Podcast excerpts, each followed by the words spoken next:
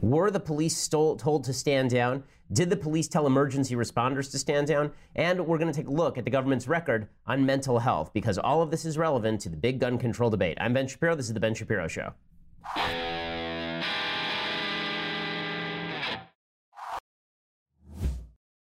So first off, I just want to thank all the folks who showed up last night at University of Minnesota. We had a packed house. About 500 people showed up to, to pack a pretty crowded room. There were 100 police officers who showed up for about maybe 40 protesters at most. The protesters were not violent. Nothing really happened. Um, but they had a full SWAT gear, people racking their M4s. So this is how insane it's become on America's college campuses when that sort of stuff is necessary. I'll have a few more notes on that a little bit later, and a lot of news to get to here today, including some more information updates on what happened in Parkland. That story just gets worse and worse. But first, I want to say thank you to our sponsors over at Helix Sleep. So I'm on the road. Does it look like I've been sleeping well? I haven't. The reason is because I'm not on my Helix Sleep mattress. Helix Sleep makes the best mattresses there are on the market. For couples, they'll even personalize each side of the mattress. Here's how it works. You go to helixsleep.com slash Ben. You take their simple two to three minute sleep quiz, and they will build you a custom mattress that will be the best thing you have ever slept on. And when you're away from home, you're going to miss your Helix sleep mattress every single time. Everybody is recommending Helix Sleep, and there's a reason that custom mattress arrives to your door in a week. Shipping is completely free, and then you can try it for 100 nights. So if you don't love it, they will pick it up and they will refund you in full. I don't know anybody personally that this that has actually done this because that's how good the Helix Sleep mattress is. Again, it's a lot less expensive than the stuff that you would get store bought, and it's better quality as well. They have this algorithm asks you, do you like prefer uh, to sleep on your back or on your side or on your stomach? Do you prefer the mattress to be firm or soft? And then they personalize it to your comfort. HelixSleep.com slash Ben right now. use the slash Ben, you get $50 toward your custom mattress. That's HelixSleep.com slash Ben. Again, 50 bucks off toward your order. That's helixsleep.com slash Ben. Check that out. They also have a bunch of additional products like they have the Helix mattress protector, machine washable, dryer safe, completely waterproof. They have the Helix foundation, which is seven and a half inches of solid pine upholstered with the same woven fabric as your Helix mattress. So uh, all sorts of good stuff over at helixsleep.com slash Ben. Again, you get 50 bucks toward your custom mattress when you go to helixsleep.com slash Ben. Okay, so time for some updates on what has happened in Parkland. So every day there's more information now coming out on what the sheriff's office in Broward County did and did not do in the lead up to, during the attack, and in the aftermath of the of the Parkland shooting attack at the school shooting. And it is really astonishing. I mean, the more information that comes out, the worse this gets. So, according to the Miami Herald today, the shooter threatened classmates, posted photos of himself holding guns, made violent statements online, and was repeatedly described to authorities as a potential sh- school shooter. His troubling behavior gave law enforcement plenty of opportunities to investigate and arrest him, according to the Miami Herald, and even take away his guns long before he shot up Marjory Stoneman Douglas High School in Parkland last week, according to interviews with former Florida, South, South Florida prosecutors and legal experts. Now, remember, Sheriff Scott Israel had claimed that there was no way under law for him to actually confiscate the weapons of the shooter or to arrest the shooter. That is not true. According to Miami-Dade prosecutor Marshall Dore Louis, uh, says, quote, there's no doubt there was a failure. The idea that they were aware of it and could do nothing is absurd. We can't let this happen again. So not only did the FBI refuse to act on two strong tips, one of which involved the shooter posting on the internet that he planned to become a professional school shooter, which is illegal. That's a terrorist threat. Uh, the Palm Beach Sheriff's Office was told that the shooter had put a gun to others' heads in the past. The Florida Department of Children and Families ruled him stable despite clear evidence of self-harm. And at the school where the where the shooter killed 17 people, they knew he was cutting himself, threatening students and taking pictures with guns, and that he may have ingested gasoline in an attempt to commit suicide. And nothing was done about any of these things. They did have the legal authority to go in and arrest him. They had the legal authority to ensure that he did not have weapons. They did not do any of those things. They dropped the ball. They really blew it. Now, there's some rumors out there, and we'll see if they're substantiated. Sarah Rumpf over at Red State has a long piece about it.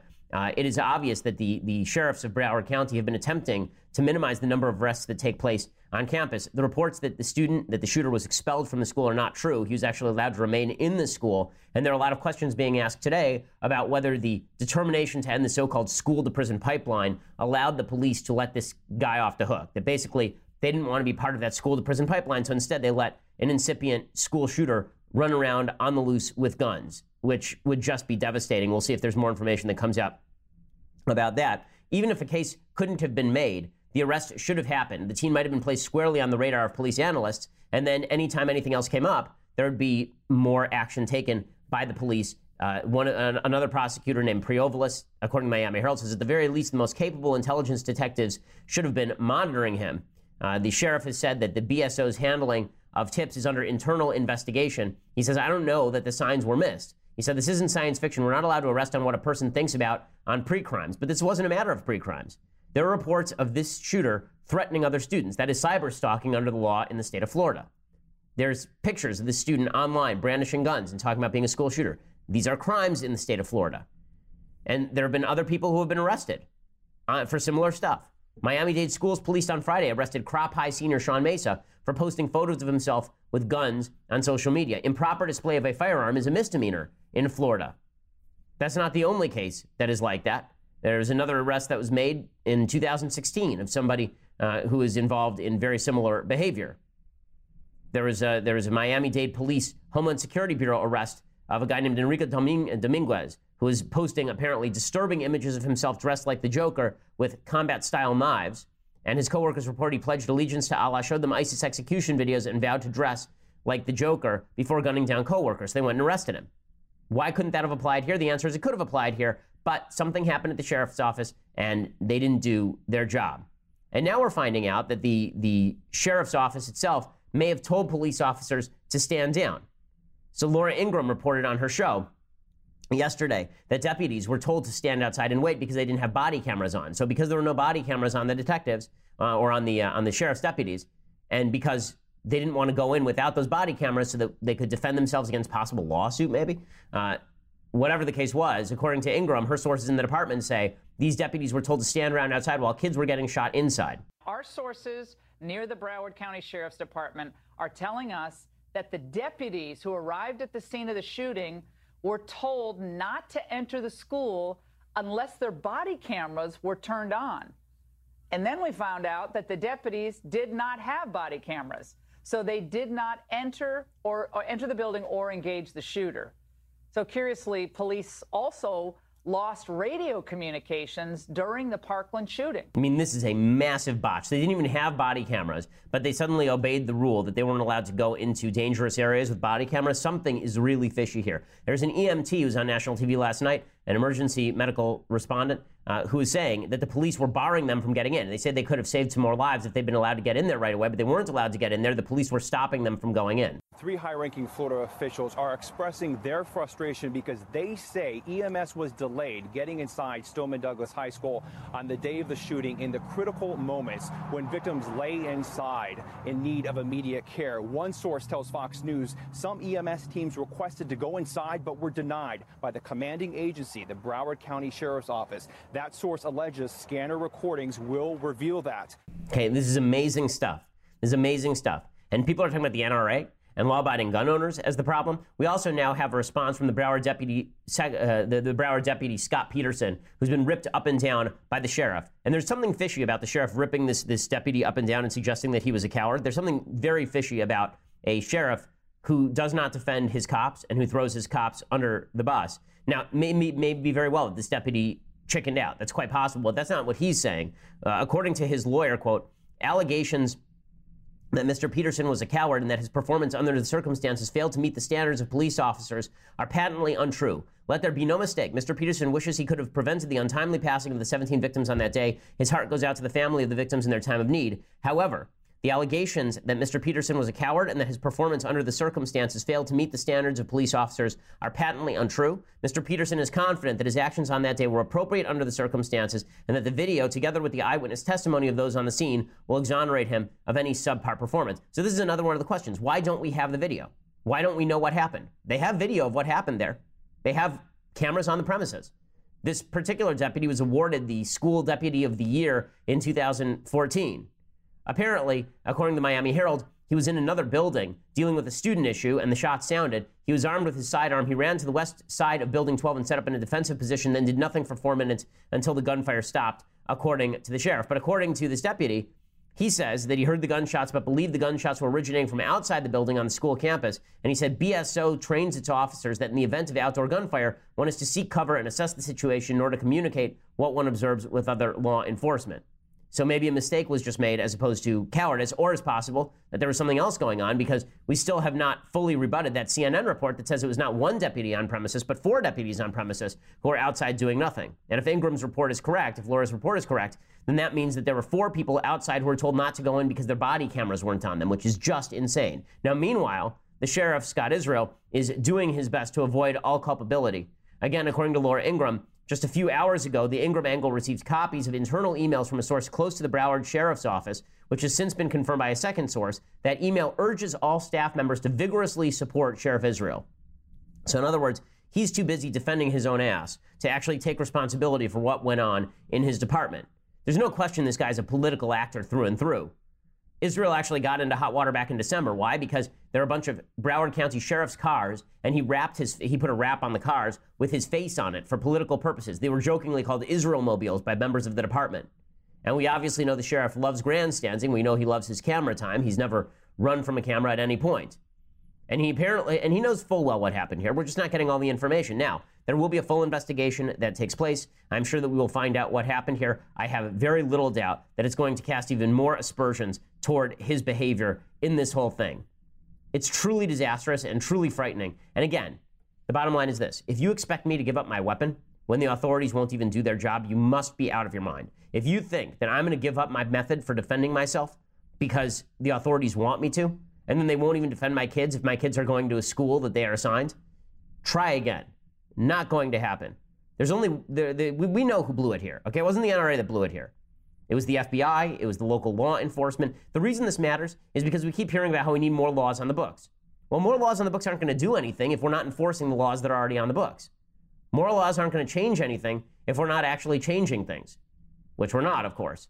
So that means that more of these school shootings are likely to happen. And the grandstanding doesn't help either, which brings us to the grandstanding itself. So there's been a, a ton of focus on the on a specific subset, I should say, of kids who were at the Parkland School at Marjory Stoneman High School when this happened. And it's a very specific subset. And you know all their names, right? You know Cameron Kasky, you've seen him on TV. And you know Emma, Emma Gonzalez, you've seen her uh, on TV as well. And she has now over a million Twitter followers after having basically zero Twitter followers a week ago because the media have really been pushing her out there. And of course, David Hogg, who's been on every TV show that he can possibly find. Now, they have every right to speak as much as they want. And we have every right to criticize them as much as we want because this is still the United States of America. And just because you went through something tough does not mean that you are an expert on what happened or why it happened. It just means that you're an expert on suffering, as I've said here on the show a bunch of times. Okay, but nonetheless, we are being treated to the awkward spectacle of these kids being trotted out there by a compliant media that actually, as Charlie Cooke over at uh, over at National Review says, are laundering their views through the moral bank accounts of these students. All the people in the media wish they could call for a ban for guns every day on the air. They can't. So instead, they bring on these kids to do it for them. That's the whole goal of having these kids as guests. And the kids are saying things that are just insipid. Uh, David Hogg, particularly, ha- is, is a very bad spokesman for his, for his point of view. Uh, just because uh, he's a good looking kid who, who can complete a sentence doesn't mean anything he says makes any sense. And again, this is not a rip on him as a victim. This is a rip on him as political commentator. You either say things that are intelligent or you don't and your experiences have nothing to do with it. This is a form of identity politics. In the same way that the left will maintain that your opinion should be gauged not based on the actual content or value of your opinion, but based on the color of your skin, your ethnicity, your religion, your background. Instead of, of do, instead of doing it on that basis, they're saying that we should now judge the, the decency of your viewpoint or the genius of your viewpoint based solely on whether you went through a terrible experience at a school shooting. So here is David Hogg suggesting once again for the umpteenth time that politicians don't care about kid li- kids' lives. He cares deeply about kids' lives, David Hogg. He cares so deeply that he's called for a boycott of Amazon. He's called for a boycott of the state of Florida because there's nothing like harming those family business owners down uh, in Miami Beach. You have to make sure that those new immigrants can't sell their tacos during spring break. We've got to make sure that doesn't happen. So he wants people to boycott Florida until the gun laws in Florida change. Uh, he has spoken at a rally in New Jersey. Uh, he is pushing for a boycott against FedEx. He says he's not going to go back to school until he gets what he wants. Well, tough. I mean, then, then don't go back to school. That's that's not true anyway. He will be back at school. In any case, he he was doing this routine again yesterday. Politicians don't care about kids' lives. This is the worst form of demagoguery, and here he is saying it. These politicians don't care about these children's lives. Notice how the only action being taken, for example, with Rick Scott, is after he is running for Senate to try to take Bill Nelson's seat. That's what's going on here. People need to acknowledge that. And like with Marco Rubio, for example, the man must be a professional dancer, just like other uh, politicians, because he's great at sidestepping questions. At the CNN town hall, he turned a one one word answer into a five sentence shenanigan emitting propaganda from the NRA and repeating his false message that he is going his message that he's going to continue to accept money from the NRA, just making sure that people don't understand that and they're distracted by him trying to turn it into a long answer so he can get reelected. And it's disgusting. He didn't obstruct at all. He said he would continue to take money from the NRA because he's a proponent of Second Amendment rights. I mean, Senator Rubio was perfectly honest on that special about whether he would take money from the NRA. Again, when David Hogg says all of these very, very silly things, when he suggests that it's about the governor, Rick Scott, or it's about the senator, Marco Rubio, Bill Nelson has nothing to do with it, right? Bill Nelson has all the right views, so that's totally fine. This is the same guy, David Hogg, who went on TV and defended Scott Israel, the actual sheriff of Broward County right? The guy who's botched everything. The entire first part of the show is about all of the botchery by the sheriff's office.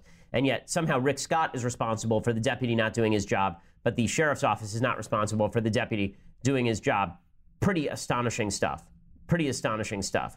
Okay, so David Hogg goes out there and he says this sort of nonsense. And then, of course, he is feeded by the media for it. So Jimmy Fallon does the same thing. Here's Jimmy Fallon praising the Parkland students uh, and suggesting that, that they are all heroes and he is going to march with them. So it's not enough by the way, that we have one pope of politics in Jimmy Kimmel on late night. Now we have to have two popes of politics on late night. Jimmy Fallon joins Jimmy Kimmel uh, in this effort. Stephen Colbert, of course, has been the Pope of politics before, so we actually have the Holy Roman Empire, and the kingship is passed around, the emperorship is passed around between various parties depending on how the ratings are. Fallon wants to get in the game because he's been ripped as too anodyne, as, as too lackluster, as not political enough by a lot of the left wing commentators, and therefore he wants to get in the game. So here's Jimmy Fallon doing his best Jimmy Kimmel impression. He needs to grow a little bit of stubble and cry if he really wants to do this right. I think uh, what the students of Marjory Stoneman Douglas High School are doing is unbelievable. They're speaking out with more guts, passion, conviction, and common sense than most adults.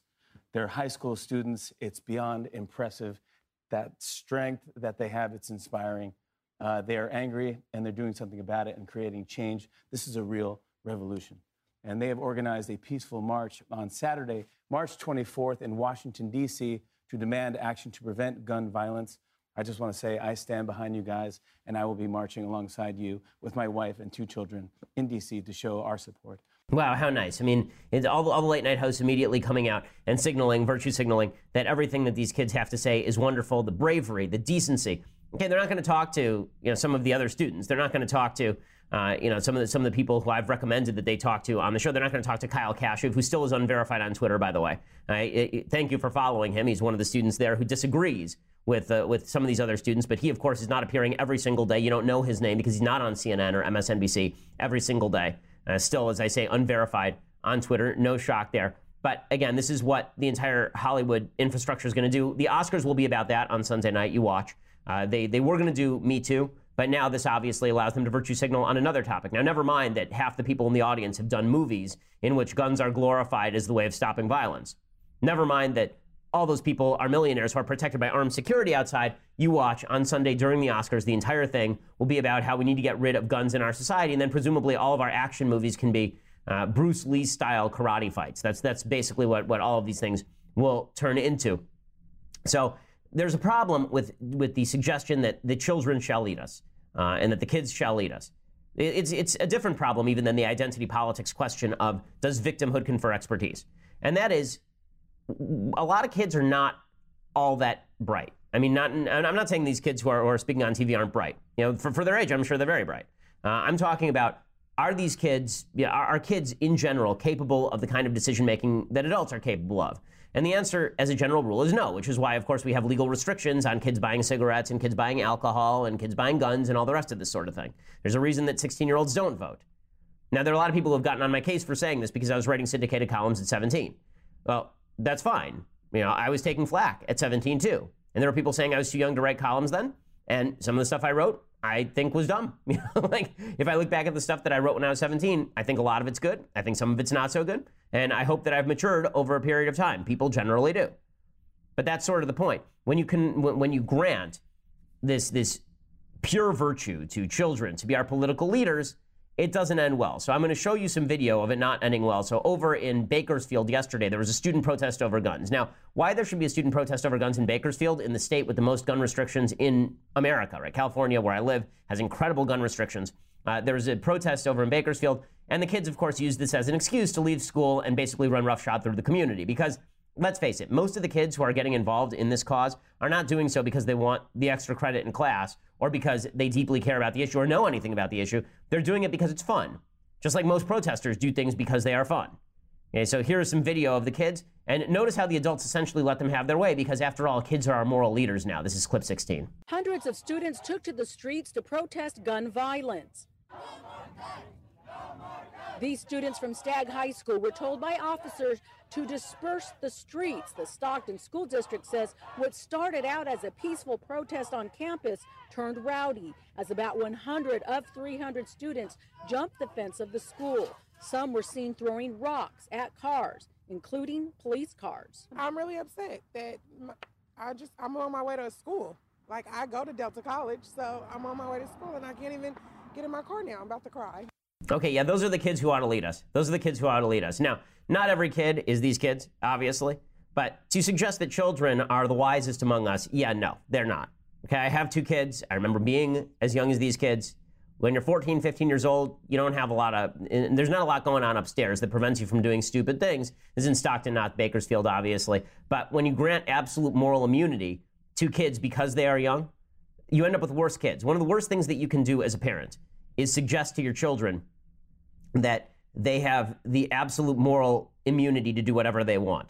Parenting is about teaching and cultivating children. It is not about granting children leadership positions and suggesting that in the absence of knowledge they ought to lead us because, after all, they're so innocent and the innocent children among us shall lead. I think that's just absolutely silly. Now, th- these kids and their impact is they, they wouldn't be making this sort of, uh, it would, they wouldn't be as big a phenomenon as they've become, except that the media have obviously magnified their influence to tremendous, tremendous effect. And the media are even worse at this stuff than a lot of the child advocates are. They're members of the media who legitimately know nothing about what they're talking about. So uh, I, we're going to show you some some members of the media saying things about guns that are utterly asinine, and then they're supposed to we're supposed to believe they're experts. We're supposed to believe that these people know what they're talking about. I mean, really, really astonishing. So here's Stephanie Ruhle on MSNBC making one of the worst arguments in history for why we ought to ban rifles. An AR 15 style rifle, well, that's a semi automatic weapon, meaning the fire, it fires one round when the trigger is pulled, then automatically reloads the chamber, making it ready to fire again.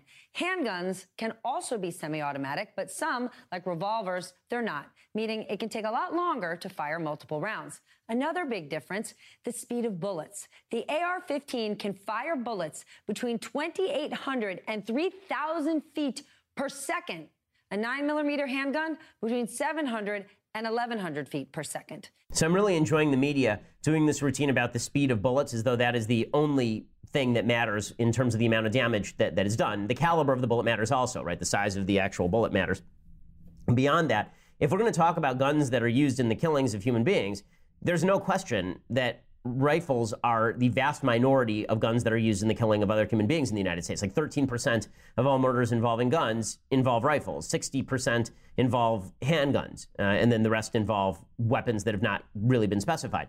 The, the notion, again, that we're going to measure the velocity of the bullets and that therefore we ought to ban rifles but not ban handguns, it's just silly. And again, if you're going to make the argument that Lawrence O'Donnell made the other night, that a person with a handgun can't stop somebody with an AR 15, that's again ridiculous considering that in the congressional baseball shooting, the guy apparently had an AR 15 and it was a person with a handgun who took him down. This happens fairly regularly. Okay, but it's not just Stephanie Ruhle making a fool of herself. Eh, this, this one was making the rounds yesterday. Local NBC trying to descri- trying to show you what the firing of an AR looks like and, and how much damage it can do. Take a look at this video used to shoot a watermelon using an AR 15. Yeah, there's only one problem with that particular video. That is definitely not an AR-15 right there. That is a shotgun. That is a pump-action shotgun. It's not even a semi-automatic shotgun. It's a pump-action shotgun, meaning that you have to manually chamber the round.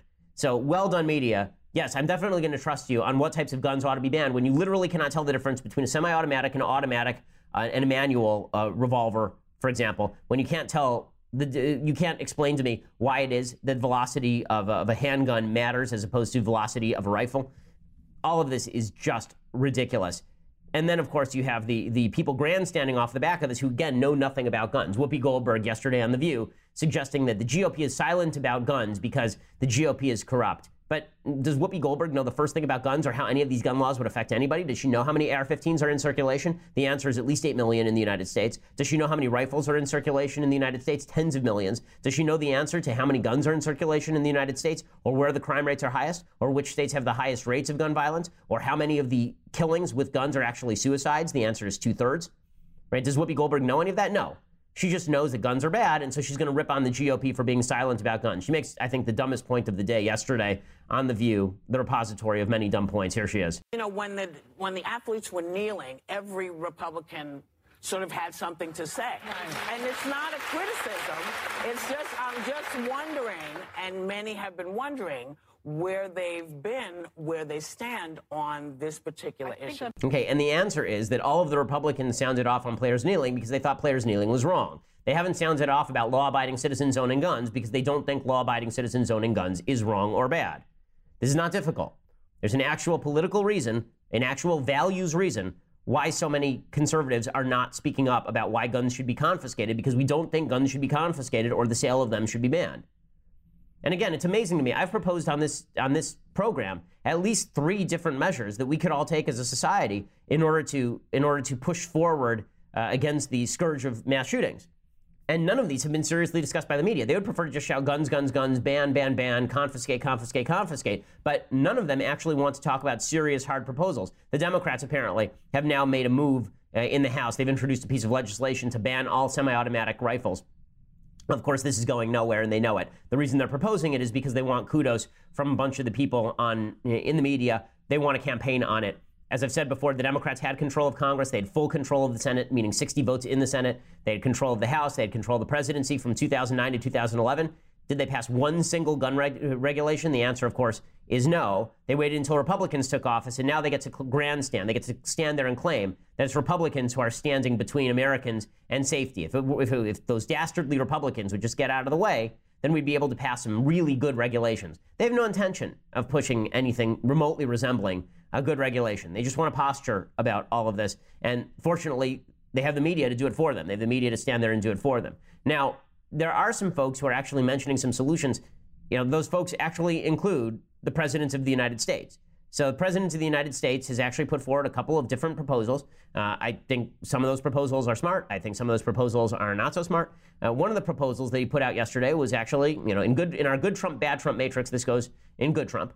Uh, Trump talked about mental institutions and the and the reality that we need to make it more difficult for people who are a danger to themselves and others, not only to get guns, but also we need to make it easier for them to get treatment. Here's Trump talking about Uh, the history of mental institutions in the country. He got a lot of flack for this yesterday, but he's absolutely correct. This is clip number five. You know, in the old days, we had mental institutions. You had a lot of them. And you could nab somebody like this because, you know, they did. They knew he was, something was off. You had to know that. People were calling all over the place. You can't arrest him, I guess, because he hasn't done anything, but you know he's like a boiler ready to explode, right? So he's, he just, you have to do something. But you can't put him in jail, I guess, because he hasn't done anything. But in the old days, you'd put him into a mental institution. Okay, this is 100% true. It sounds harsh what Trump is saying. What he is saying here is 100% true. E. Torrey, e. Fuller Torrey uh, is, a, is a famous psychologist. I've recommended his books on the program before. He's founder of the Treatment Advocacy Center, and uh, his latest book is American Psychosis. Uh, the federal government destroyed the mental illness treatment system. Well, back in 2013, he talked about what it was that the government had done to destroy the mental health facilities in the country. He talked about how in 1963, John F. Kennedy advised, addressed Congress on mental illness and mental retardation. That was the name of his speech and proposed a new program under which the federal government would fund community mental health centers, or CMHCs, to take the place of state mental hospitals. The reason was because he had a younger sister who had a mental disability and should be put in a state mental hospital, and it freaked him out. And so he said the federal government should take over, and instead they should fund community mental health centers. Well, over the next 17 years, the Feds funded nearly 800 of these with a total of what would be about $20 billion in today's dollars. And during those same years, the number of patients in state mental hospitals dropped from 500,000 people to 132,000 people, and the beds were closed down. Well, it turns out the community mental health centers, right, these, these local centers funded by the feds, were not interested actually in taking care of patients who were being discharged from the state hospitals, meaning the people who were the most unsafe. Instead, they're focusing on people with less severe problems people who were then termed the worried well. So, you know, the normal person who's taking an antidepressant now. This is what these centers focused on. So, state mental institutions, which were very bad places, were replaced by something even worse, which was nothing. And so, a lot of these people ended up on the streets. There was no way to forcibly, uh, to, to, forcibly, uh, involuntarily uh, commit somebody. It became very difficult to actually get somebody who was dangerous to themselves into a treatment facility. Right now, you have to provide serious evidence that somebody is a, is a threat to themselves or others, which means an actual suicide attempt. It means an actual suicide attempt in most states, right? You just acting like this, this shooter acted may not be enough in some of these states. So, as uh, E. Fuller Torrey writes, he says, Meantime, during the years the CMHCs were funded, Medicaid and Medicare were created, modifications were made to the supplemental security income and Social Security disability insurance programs. None of these programs was originally intended to become a major federal support for the mentally ill, but all now fill that role. The federal takeover of the mental illness treatment system was complete. And he concludes approximately half of the mentally ill individuals discharged from state mental hospitals, many of whom had family support, sought outpatient treatment and have done well. The other half, many of whom lack family support and suffer from the most severe illnesses such as schizophrenia and bipolar disorder, have done poorly. According to multiple studies, untreated mentally ill are responsible for 10% of all homicides and a higher percentage of mass killings, constitute 20% of jail and prison inmates, and are at least 30% of the homeless, severely mentally ill individuals now inundate hospital emergency rooms. They've colonized libraries, parks, train stations, and other public spaces. This is not their fault. Okay, and we have spent a ton of money on it. The total cost on mental illness through all these supplemental programs is $46 billion. The total cost for mentally ill individuals through Medicaid and Medicare is $60 billion. That $46 billion is just SSI or SSDI. It's a huge increase in what we are spending, and we are not getting what we paid for. And part of that is because of the social liberals who decided that it was important to release people onto the streets as an element of freedom. They all read One Flew Over the Cuckoo's Nest and decided that the entire institutional system was Nurse Ratched. That wasn't true. It was never true.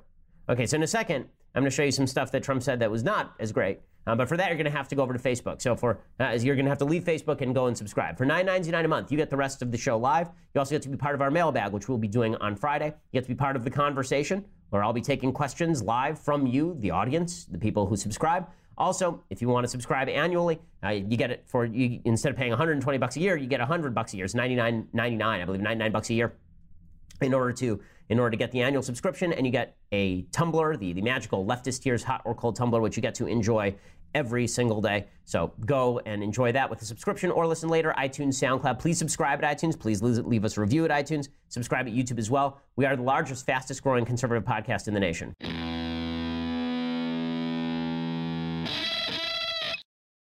Okay, now with all of that said, with regard to, to what President Trump had to say that was good, uh, President Trump also had some stuff to say that was not good. And this is where, you know, President Trump is an unguided missile. Uh, President Trump says a lot of stuff. What he actually implements very rarely ends up being uh, some of the weird ideas that he puts out there. Yeah, I've, I've learned over the past year that you ought to pay less attention to what he says he's going to do on policy and more attention to what he actually does on policy. Um, but some of the stuff that he said yesterday about guns was uh, less than uh, was less than edifying. So yesterday he was talking about the deputy who apparently was armed outside and did not run into harm's way to try to save the students. He said that he himself, Trump said he himself would have would have confronted the shooter you know, I really believe you don't know until you test it, but I think I, I really believe I'd run in there even if I didn't have a weapon. And I think most of the people in this room would have done that too, because I know most of you. Um, um, no. I'm just gonna put that out there. No. I mean, no, no. I don't think most people would run into the line of fire um, unarmed uh, of a guy who had a rifle. Uh, I think that's that is really, really unlikely. Uh, I think the uh, the likelihood that President Trump, who uh, does not shall we say, have a stellar record on military matters personally. Um, he, you know, obviously his bone spurs prevented him from uh, serving in the Vietnam War, and then he suggested that his personal Vietnam War was avoiding STDs during the 1970s. Uh, I'm going to go no on that. Um, we can all call on this law enforcement officer to have done his job, but I think that it's a bit of an exaggeration to suggest that you personally are going to go in there and save the children um, by running in there without a gun. That's the whole point. You do need a gun in order to stop a bad guy with a gun, as a general rule. Uh, and then Trump followed that up by saying that he's willing to buck the NRA and consider some possibilities. Now, is this smart politics? It probably is. It's smart of him. He, he knows that the NRA folks are going to back him no matter what. The NRA has become extraordinarily pro Trump in a way that I think is actually not advantageous to them politically. I think the NRA ought to remain a bipartisan coalition of gun owners. I think the fact that they've gone so hard pro Trump uh, is a mistake. It alienates a lot of people. But Trump is saying something smart politically, but probably dumb in terms of policy, saying that he's going to buck the NRA and consider some measures that they may not want him to consider. About the NRA, they're on our side. You guys, half of you are so afraid of the NRA. There's nothing to be afraid of. And you know what? If they're not with you, we have to fight them every once in a while. That's okay. They're doing what they think is right. I will tell you, they are doing what they think is right. But sometimes we're going to have to be very tough and we're going to have to fight them. But we need strong background checks. For a long period of time, people resisted that. But now people, I think, are really into it. And John Cornyn, great guy, Senator, Mitch McConnell, Paul Ryan, and Kevin McCarthy, hopefully are going to work on some legislation. I hope you guys, they started already. Fact, John has legislation in. We're going to strengthen it. We're going to make it more pertinent to what we're discussing. But he's already started the process. We've already started. And so we'll find out what comes out here. But Trump obviously want to make wants to make some inroads by uh, by pushing the NRA a little bit off to the side. Um, do I think that that's wise? You know, politically, it probably is wise. In terms of policy, we'll have to see what actually comes out. Now, in terms of people who are hypocrites, this is just breaking news from the Huffington Post. This is an amazing thing. On the morning after the October 1st mass shooting in Las Vegas, a member of the Democratic Congressional Campaign Committee's press staff warned House candidates and their staffs not to politicize the shooting that day. Politicization, according to the DCCC official, included talking about gun violence prevention policy. He says, You and your candidate will be understandably outraged and upset, as will your community. However, do not politicize it today. There will be a time for politics and policy discussion, but any message today should be on offering thoughts and prayers for victims and their families and thanking first responders who saved lives. So, this, of course, would be wise politics, but the Democrats have run screaming from this. The guy who wrote it was Evan Lukaske. Uh, Lukaski is, uh, is one of the, uh, he's the DCC regional press secretary, I guess. Um, and people are very angry at him in the Democratic Party for having said this. But look, even there's even a bunch of people who are gun control advocates are now saying there's not a whole hell of a lot that we can do in order to stop these mass shootings, and we're not going to call for actual bans on semi automatic weapons. Again, showing the hypocrisy of all the folks on the left who are virtue signaling. Speaking of the virtue signaling, there's now been a call to, to boycott FedEx. There's been a call to boycott Amazon because you can buy NRA products on Amazon. Uh, that boycott has been called for, I believe, Thursday. So that would be a good time to buy from Amazon, folks. If you want to go and buy something, now is the time to buy it on Amazon. Demonstrate that you stand with companies that are not going to close off alternative political viewpoints out of political convenience and expediency. So check that out. Buy something from Amazon on Amazon Prime on Thursday. Uh, I love Amazon. I'd be very upset with them were they to to try and disassociate politically from from Second Amendment advocates just because the media would like them to. Okay, time for a couple of things that I like and then some things that I hate. So, first, a couple of things that I like. Um, yeah, I've, I've, been writing this book on philosophy. It is not the easiest book to write because a lot of deep thinking, uh, and that means that I have to listen to deep music while I while I do this. That's how pretentious I am. Uh, I'm so pretentious that when somebody tweeted out today, what are the what album has the three best songs in a row on it? I tweeted out three separate numbers from Bizet's Carmen. Yeah, that's how much of a douche I am. In any case, uh, the uh, what, what, I recommend today is uh, Brahms String Quintet Number One, which is just a lovely piece of music. I've gotten very into listening to Brahms while I work. Um, just wonderful stuff. Here's Brahms String Quintet Number One.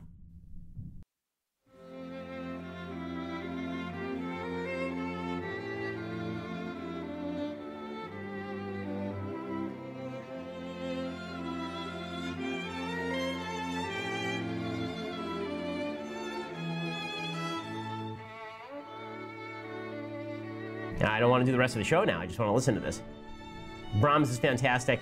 Uh, a couple of other favorites that I've been listening to recently. Brahms Piano Quartet number one is fantastic. His uh, his uh, piano trios are all terrific and really really romantic and melodic. Uh, so check those out. They're they're really a, a, a, blast to listen to, and they're very relaxing as well. Okay, other things that I like. So I, I like. So I wanted to play this yesterday, and I did not have a chance. It is the best piece of audio ever. So Michael Wolff the author of Fire and Fury, a charlatan, a con man, a guy who went into the White House and basically just wrote down all of Steve Bannon's pathetic musings and then turned it into a book about how everybody in the Trump White House was incompetent and stupid and all the rest of this. So Michael Wolff was on Australian Today show and he was asked some pretty specific questions about you say, or he's on was the BBC? I'm trying to remember where, where this was. In any case, he was asked specifically. It was it was London's Today Show rather. Uh, he was asked specifically about whether he had any evidence to the effect that Donald Trump was having an affair, which he had implied. He had suggested that Nikki Haley was having an affair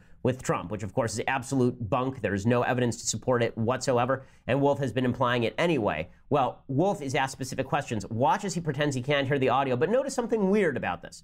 Okay, he only says that he can't hear the audio every time the person asks him if he can hear the audio. So pretty astonishing stuff. Here it is. Michael Wolff doing his dishonest routine. You said during a TV interview just last month that you are absolutely sure that Donald Trump is currently having an affair while president behind the back of the First Lady. And I repeat, you said you were absolutely Hold, I, sure. Yeah, I can't. Last week, however, you backflipped I, and said, I quote, I do not know if the president is having an affair. Do you owe the President and the First Lady an apology, Mr. Wolff? I, I can't hear you. Just Hello? last month, you said you were absolutely sure that the President was having an affair. I'm, I'm not getting I'm not getting anything. You're not hearing me, Mr. Wolff. I'm not getting anything. No, We were hearing each other well just before. I'm not getting. You're not hearing me, Mr. Wolff. Do you do you hear? I'm I'm not I'm not hearing anything. Mr. Wolff was hearing me before, but he's not hearing me. I'm not hearing anything. So it looks like the interview may be over. And then he just gets up and leaves the interview. So he doesn't even wait to see if the if the audio is going to come back in because it didn't go out in the first place. So Michael Wolff, th- remember this was the person that the media were fawning over. This was the great genius who had uncovered the truth behind the facade of the Trump administration. Oh my goodness, what utter stupidity! Just just grand watching Michael Wolff implode like that. So well done, and Michael Wolff. And we've got to do something about this spate of earpieces that don't work. Apparently, you know, whether it's Trump with Jake Tapper or whether it is Michael Wolff. when you hear a question you don't like, suddenly the earpiece just bugs out. Very weird, very weird stuff. Okay, time for a couple of things that I hate. Okay, so thing number one uh, that I hate, there's a the, the NCAA has been under severe attack because the NCAA does have a couple of stupid rules. Uh, some of these stupid rules include that if you are in college and playing for a college basketball team on scholarship, so let's say that you're getting a scholarship that's worth 45 grand a year, that this somehow compensates you for the use of your name. And the NCAA can use your name on its jerseys, they can sell those jerseys, they can make millions of dollars off of you, and you have been fairly compensated with your 45 grand this is absolutely asinine. I've always thought the NCAA policy here was gross. Uh, the same thing is true of one and done. I think the one and done rule in college is ridiculous. I think you should be allowed to go directly to the NBA if you want to go to the NBA. Kobe Bryant did it. LeBron James could do it. There have been a bunch of people who tried it and failed. That's okay. That's your prerogative. There is no one and done rule in baseball, by the way. You can go directly from high school to the minor leagues with no stop in between. The one and done rule is particularly stupid because all of these kids who are going to college for a year are not suddenly deciding to stick around and pursue their business economics degree. They're not sticking around because they really want to go into all, all these kids who are going to play at Kentucky on scholarship. They're, they're, they're not actually going there because they are deeply invested in getting their neuroscience degree. They're going there because they know they have to play there for a year before they can be drafted by the NBA, which is why John Calipari has been making a pretty solid living for years and years and years by simply recruiting four or five guys who will be there for a year, renting them for a year, and then sending them on to the NBA. Well, that policy is really stupid. What that policy is not is racist. What that policy is, it's a way for the NBA to prevent a glut of younger players who don't know what they're doing, and it's a way for the NCAA to make a lot of money. Okay, this is greed, not racism. It's not the same thing. Okay, well, Stan Van Gundy though says that one and done is racist. Again, I don't think it's racist. I've said before that I that it is weird to me that somehow baseball has never made this rule, but the NBA has. Again, I don't think that has to do with race so much as it has to do with the minor leagues. There, there is a minor league that exists in baseball that does not exist in basketball. Right? There's a D league, but uh, that's that's a new creation essentially. Uh, the minor leagues are a job, and people will work in the minor leagues for 10 years. Nobody's in the D league for 10 years. Uh, in any case, here is Stan Van Gundy suggesting that one and done itself is is a racist policy. The people that were against them coming out uh, made a lot of excuses, but I think a lot of it was racist, quite honestly. And, and the reason I'm going to say that is nobody, uh, I've never heard anybody like go up in arms about, oh my God, they're letting these kids come out and go play minor league baseball, or they're letting these kids come out and go play minor league hockey. They're not making big money, and they're white kids primarily, and nobody has a problem. But all of a sudden now, you've got a black kid that wants to come out of high school and make millions. That's a bad decision. But bypassing college to go play for 800 a month in minor league baseball, that's a fine decision. What the hell is going on? The hmm. NCAA is one of the worst organizations, maybe the worst organization in sports. And they certainly don't care about the athletes. And they're going to act now like they're just appalled by all these things going on in college basketball. Please. So I agree with his critique on the NCAA. I don't agree with his critique with regard to with regard to the race issue. Again, using race as a proxy for bad decision making, I think, is kind of stupid. Uh, and I totally agree with his entire critique of the NCAA. I think the NCAA is ridiculous. I think that y- you have to when you see people selling shoes for a little bit of extra money, and suddenly this is some sort of terrible thing. It's just it's just stupid all the way through. So um, you know that that is something I would like to see, and I'd like to see the NCAA change its policy pretty radically Eric Dickerson said the same thing. He said, This is slavery. It's not slavery. It's not remotely resembling slavery.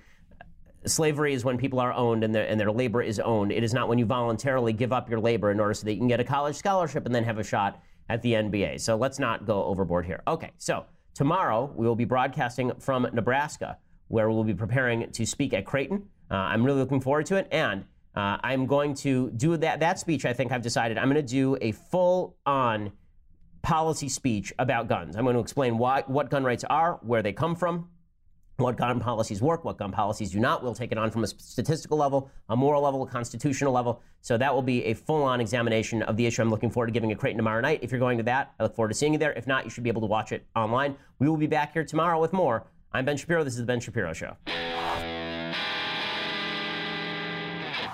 The Ben Shapiro Show is produced by Mathis Glover, executive producer Jeremy Boring, senior producer Jonathan Hay. Our technical producer is Austin Stevens, edited by Alex Zingaro. Audio is mixed by Mike Coromina. Hair and makeup is by Jesua Alvera. The Ben Shapiro Show is a Daily Wire Forward Publishing production. Copyright Forward Publishing 2018. We'll get to more on this in just one second first.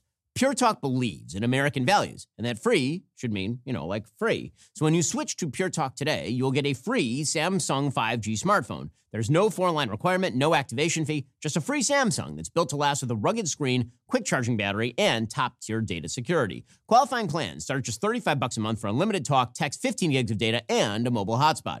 Pure Talk gives you phenomenal coverage on America's most dependable 5G network. It's the same coverage you know and love, but for half the price of the other guys. The average family saves almost $1,000 a year. So, I challenge you to choose a company that actually doesn't hate your guts and shares your values. Let Pure Talk's expert U.S. customer service team help you make the switch today. Go to puretalk.com slash Shapiro to claim your eligibility for your free brand new Samsung 5G smartphone and start saving on wireless today. Again, go to puretalk.com slash Shapiro to switch to my cell phone company. I've been using them for years. They're fantastic. You'll love them as well. Go to puretalk.com slash Shapiro and claim your eligibility on that free brand new Samsung 5G smartphone. Start saving.